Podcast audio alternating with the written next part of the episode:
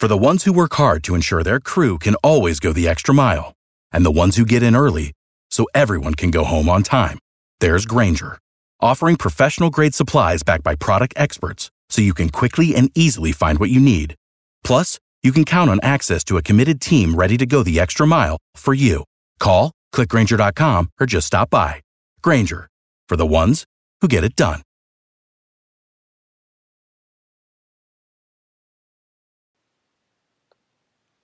Hello, everyone. This is Scott Reichel, and this is the Betting Bay Area podcast here on the Bleav Podcast Network, the Bay Area's number one sports podcast network, the only place with a show for every team in the Bay Area and more. We believe in our teams. Do you believe? If you enjoy the show, please subscribe and rate the show on iTunes. We're available on your favorite directories Spotify, Google Play, Stitcher, Luminary, and TuneIn. You can also find us at Bleav.com and at Bleav Podcast on Twitter. And if you want to reach out to me personally, you can find me at Reichel Radio on Twitter. On this week's show, we're going to look at the Oakland Raiders and the San Francisco 49ers as they each head in to their Week 10 matchups in the NFL. And we will look to provide all of you with important information and statistics that can help everybody make some money in the betting markets. So, just like last week, we have a Thursday night game in our hands, and this week it will be with the Oakland Raiders, so we will start with them. And without further ado, we're going to dive right in as the Oakland Raiders uh, take on the Los Angeles Chargers at home on Thursday Night Football. The Raiders originally opened up as a one point favorite. They're currently a one and a half point underdog, so you have seen a favorite switching in that one in the betting markets, and the over under has gone upward from 47.5 to 48. The Raiders did win last week at home against the Lions by a score of 31 to 24. Very entertaining game, not much defense played. Raiders Raider Nation definitely showed up for their first home game in about two months as the Raiders were able to come away with the victory. Uh, leading the charge was Derek Carr, who ended up completing 20 of his 31 pass attempts for 289 yards with two passing touchdowns and zero interceptions. Meanwhile, rookie running back Josh Jacobs was great once again as he had 28 carries for 120 rushing yards and two rushing touchdowns as he has been a very serious dark horse candidate to win the NFL Offensive Rookie of the Year, and he's probably the favorite right now going into the clubhouse, and he will look to do even more to further cement his case on Thursday night against the Chargers. Meanwhile, in the passing game, uh, Darren Waller didn't really do much last week. Two receptions, 452 receiving yards. He had two separate big plays for over 20 yards, but then he also pretty much did nothing in the entire second half. And uh, look for him to make a bigger impact on this game and as well as future weeks uh, moving forward. But overall, uh, what has been a pleasant surprise has been the emergence of wide receiver Hunter Renfrow, who had six receptions for 54 receiving yards and one receiving touchdown last week. It was actually the go-ahead in game-winning uh, receiving touchdown, but that is the second straight week that he has found the end zone. So it appears that he has blended quite nicely with Jon Gruden's system and he and Carr now have some type of chemistry that will look to carry uh, forward in future weeks. Meanwhile, Tyrell Williams, star receiver, didn't really do much last week as he had three receptions for 48 receiving yards, and more importantly, his touchdown streak has officially come to an end as he was unable to get into the end zone on Sunday. However, this will be a revenge game for him as he gets to face the former team that got rid of him during the offseason. He will look to embarrass them as much as possible on Thursday night. However, the defense was embarrassing. Uh, you know, speaking of embarrassing, on Sunday, as they gave up 406 passing yards and three passing touchdowns to Matt Stafford. They did have two sacks and they did force two turnovers, but they definitely have to do a better job at you know getting after the quarterback and uh, just you know actually forcing some constant pressure and improving their coverage skills against opposing wide receivers because they have been torched in recent weeks, whether it was Aaron Rodgers who ended up having six total touchdowns or it was Matt Stafford it seems like teams are just moving the ball at will through the air, and it seems like the Raiders will have to improve on that drastically if they plan on making the playoffs, but that remains to be seen. Now, in terms of the injury report, offensive tackle Trent Brown is questionable for this game with a knee injury. However, he was a limited participant in practice, so he is expected to play in this one. Uh, center Rodney Hudson, who was uh, questionable going into last week's game, did play. Then he ended up getting injured in the middle of last week's game. He is also uh, questionable for this game, but he was limited in practice with an ankle injury, so he is expected to play. However, the Raiders will be a bit thin on the depth chart at the defensive end position, as defensive ends Arden Key and Josh Mauro will both be out for this game. So look for uh, Ferrell as well as Crosby to potentially see more snaps in order to compensate for the lack of depth, and they will look to do the most with those added reps. Now, switching gears to the Chargers, they also looked really good last week as they were able to beat the Green Bay Packers at home by the score of 26 to 11. Philip Rivers had a very efficient 21 of 28 day for 294 passing yards with the, with zero touchdowns and zero interceptions. Receiver Mike Williams had three receptions for 111 yards. Tight end Hunter Henry, who has been great whenever he has been healthy in his career, but that has been an issue during his entire career. He had seven receptions for 84 receiving yards, and running back Melvin Gordon had 20 carries for 80 yards and two touchdowns. Not to mention the fact that Austin Ekeler also had 70 rushing yards off the bench. So the Chargers definitely looked for a very balanced offensive attack, considering the fact that they ended up switching offensive coordinators, and it appears that that move was the right one. As this team dominated the time possession, they kept Rodgers off the field, and they were able to move the chains, whether it was through the air or on the ground. And it seemed like Green Bay was completely guessing out there whether or not it would be a pass or a run play. And the Chargers kept the Packers on their heels, put the pedal to the metal uh, for all four quarters, including a really risky attempt to go for it on fourth and goal when a field goal would have put them up three possessions. But Melvin Gordon was able to power into the end zone for a touchdown, which essentially put the game out of reach. So the Chargers will look to get back to 500 with another victory in this one, and it could a five and five record could potentially bring them back into the hunt for the AFC West title, as they are currently in third place. But if they do beat the Raiders, they will technically move ahead and move into second place and potentially a game behind the Chiefs if the Chiefs are unable to win against Tennessee on Sunday. But overall, in terms of the injury report, overall, the Chargers are pretty healthy. They do have some concerns, though. Linebacker Denzel Perryman did not practice all week. He is a game time decision for this game. If he is able to go, that is huge, as he has been quite the veteran presence for this organization in his stint with them. So he will look to potentially provide a spark if he is able to go. Other than that, though, defensive tackle Brand, uh, Brandon uh, Mebane is lim- was limited in practice this week, and he is also questionable. He's a veteran, former Seahawk. He has been there and done that in the NFL, and he brings a veteran presence, so it will be pretty important if he is able to go in this game. Now, in terms of the trends for this game, the trends support the Chargers, as the Chargers are 4 0 ATS in their last four Thursday night games, and they are also 8 1 ATS in their last nine games in November. Meanwhile, the Raiders are 0 4 ATS in their last four meetings with the Chargers in Oakland.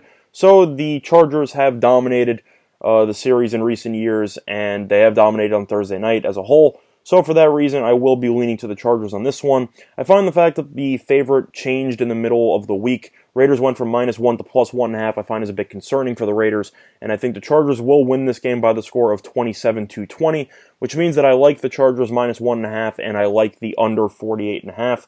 Simply put, the Raiders defense leaves a lot to be desired. Plus, now you have issues with the defensive line depth. I think that the Chargers' new balanced approach on offense should pay dividends uh, as Gordon should go for a couple of rushing touchdowns. And I think they, as a whole, Ekeler and Gordon will be a lot to deal with as the Chargers will probably run for over 120 yards as a team. Plus, the Raiders' pass defense has been terrible to say the least, and the Chargers have been great on offense with Okung back in the lineup for the offensive line. I think Rivers should throw for at least 270, give or take. I think Keenan Allen will have a big game after a pretty quiet day on Sunday. I think he'll go for a touchdown. I think Mike Williams will do pretty well as well. I think Hunt, I think that Hunter Henry will cause some issues for the Raiders linebacking corps, and I think you should see the Chargers do pretty well. Uh, other than that, though, the Raiders offense has been good, and I think they will continue to do well. However, I am a bit concerned with the injuries with regard to the offensive line with Brown and Hudson, especially considering the fact that some of them might have to deal with Bosa and Ingram with the Chargers defensive line, which is a bit of a concern. But simply put, I like the under here because I think both teams will try to milk the clock through the ground game. They'll try to dominate time possession. The Raiders aren't typically known for a lot of big plays in the offense. You have the occasional big run by Josh Jacobs, but as a whole, they like to slowly methodically move the ball through the West Coast system of throwing the ball relatively short, moving the chains, which should which should eat up a lot of clock in the Chargers. They're more willing to take deep shots, but they also kind of like to do the same thing. And I think this game will be uh, a bit on the lower scoring side. So I will lean to the under on that one, but I would lean to the Chargers minus the one and a half, as I think they will get the job done on the road on Thursday night. Now, if you want more information about the Raiders exclusively, Bleav has you covered. Check out the Bleav in Raiders podcast hosted by Brad Williamson, where he will lay out the keys to victory for the Raiders this week against the Chargers. Uh, also, uh, he'll go through just the overall season and his thoughts on what the Raiders can do moving forward that could potentially pay dividends and get them into the playoffs. If you're also interested in advertising for the show, please contact Bleav at Bleav.com. Now, switching gears we mentioned the early game as they as we have a matchup on Thursday night. We also have a late game matchup as we will have the last game on the card for week 10 in a Monday night football matchup between the San Francisco 49ers and the Seattle Seahawks. The 49ers open up as six and a half point favorites. They're currently down to six point favorites, and the over under has taken heavy steam as the as, as the total has gone from 44 and a half to 47. The 49ers are still undefeated as they ended up beating the Cardinals last week on Thursday night by the score of 28 to 25. Jimmy Garoppolo had a great performance, his best performance with the organization, in my opinion, as he ended up completing 28 of his 37 pass attempts for 317 passing yards with four touchdowns and zero interceptions. Running back Tevin Coleman, though, after his huge uh, performance against the Panthers, came back down to earth dramatically as he only had 12 carries for 23 rushing yards. The team as a whole, though, did have 31 carries for 101 yards, which is okay. They're, they only averaged 3.3 yards per carry and had zero rushing touchdowns. They will look to get back on track against Seattle's porous defense. Now, in terms of the receiving corps, George Kittle had six receptions for 79 receiving yards with one touchdown. And wide receiver Emmanuel Sanders had seven receptions for 112 yards and one touchdown as well. So Sanders has looked great since he joined the organization via trade, and he has gotten into the end zone in both games so far with the organization. Now, in terms of the 49ers, great news in terms of the injury front, as you have some key names returning to practice. Uh, Joe Staley returned to practice. Starting right tackle Mike McGlinchey did return to practice, and fullback Kyle Juszczyk did return to practice as well. So they are all expected to play in this game, which will do a lot for this ground game, which has already done pretty well. But after such a underwhelming performance in the ground game, look for them to get back on track with all three of these key pieces expected to play in this game.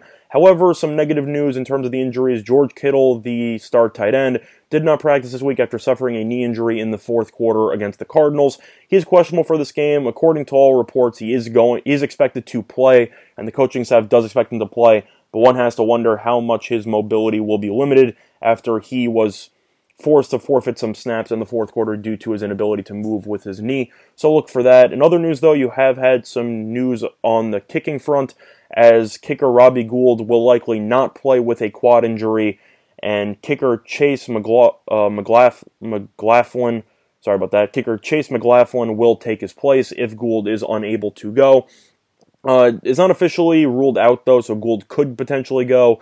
But so far, it appears that all reports show that he will most likely not be able to go. However, I know that Gould is a big name and I know he's clutch, but he has only made 13 of his 20 field goal attempts this year, so he hasn't had a bit of a down year. So maybe not much will change with regard to that, but it is worth mentioning. In terms of the defense, though, San Francisco's defense has been a top two unit all season long, but they were pretty underwhelming last week. They did have three sacks, but they gave up 357 yards for zero turnovers and also gave up 25 points. So now they have to deal with another mobile quarterback in Russell Wilson after having to deal with Kyler Murray, and hopefully they will be able to get back on track on this one. Now, switching gears to the Seattle Seahawks, they were able to beat the Tampa Bay Buccaneers in a thrilling game last week at home in overtime by the score of 42 34. Russell Wilson uh, probably the favorite to win the MVP right now, was fantastic last week as he completed 29 of his 43 pass attempts for 378 passing yards with five passing touchdowns and zero interceptions. Meanwhile, running back Chris Carson had 16 carries for 105 rushing yards. Wide receiver Tyler Lockett had 13 receptions for 152 receiving yards and two receiving touchdowns. And wide receiver DK Metcalf had six receptions for 123 receiving yards and one receiving touchdown. However, uh, Seattle's receiving corps actually got a bit of a boost during the break as they ended up signing Josh Gordon, who is expected to make his season debut on Monday after the Patriots waived him due to injury. Uh, so look for him to potentially play. I'm curious how many snaps he will play as he is unfamiliar with the Pete Carroll system. But overall, uh, Gordon is a big play threat and he has had a big impact in some games whenever he's actually on the field, which has been a concern due to some off the field issues. But overall, he could potentially provide a spark with Seattle. I doubt it'll be this week. Uh, potentially in the future, he could play a huge role in Seattle's passing game, as Wilson will look to further cement his MVP case. However, Seattle's Achilles heel this season has been their defense, as they gave up 34 points last week, along with 418 total yards of offense, while forcing just one turnover against turnover prone Jameis Winston. So now that they have to face Garoppolo off a hot week and the 49ers potent rushing attack. Seattle's defense could be in for a very long Monday night. In terms of the injury report, safety Quandre Diggs is doubtful with a hamstring injury, which is an issue because he is a veteran. Uh, was pretty solid with the Lions earlier on in his career, but after their secondary got absolutely torched last week by Mike Evans and Jameis Winston, having him back could be a big deal, but he is currently doubtful, so that shouldn't really matter. In terms of other news, though, tight end Ed Dickson is off IR and he might play this week, so look for him to potentially get the start at tight end.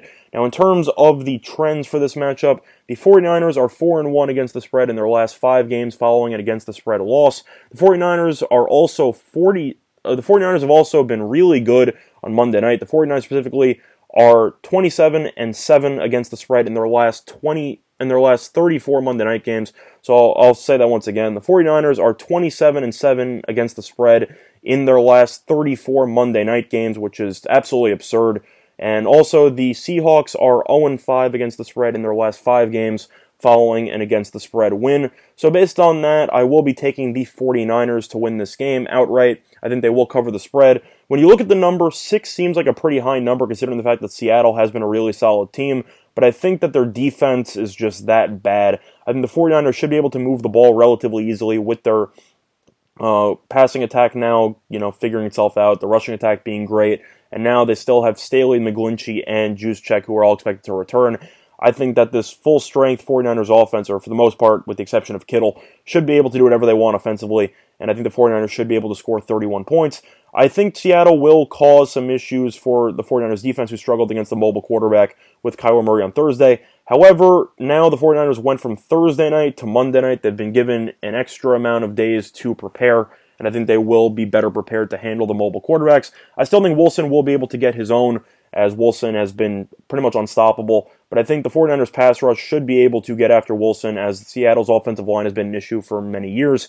I think you still should see Seattle score 24 points, but I think the, the 49ers should be able to cover the spread and win this game. So I like the 49ers to win by the score of 31 to 24, which means that I like the 49ers to cover the six point spread, and I also like the over 47. However, if you want more information about the 49ers exclusively, Bleav has you covered. Check out the Bleav in 49ers podcast, hosted by Rashawn Haylock alongside 13 year NFL veteran Eric Davis. Once again, if you enjoyed the show, please subscribe and rate the show on iTunes. We're also available on your favorite directory Spotify, Google Play, Stitcher, Luminary, and TuneIn. You can find us at Bleav.com and at Bleav Podcast on Twitter. And if you want to find me personally, you can find me at Reichel Radio on Twitter. Other than that, though, that's going to over this installment of Betting Bay Area, and good luck to all of you and your respective bets. Bye, everyone. Without the ones like you, who work tirelessly to keep things running, everything would suddenly stop. Hospitals, factories, schools, and power plants, they all depend on you. No matter the weather, emergency, or time of day, you're the ones who get it done. At Grainger, we're here for you with professional grade industrial supplies. Count on real time product availability and fast delivery. Call clickgrainger.com or just stop by. Grainger for the ones who get it done.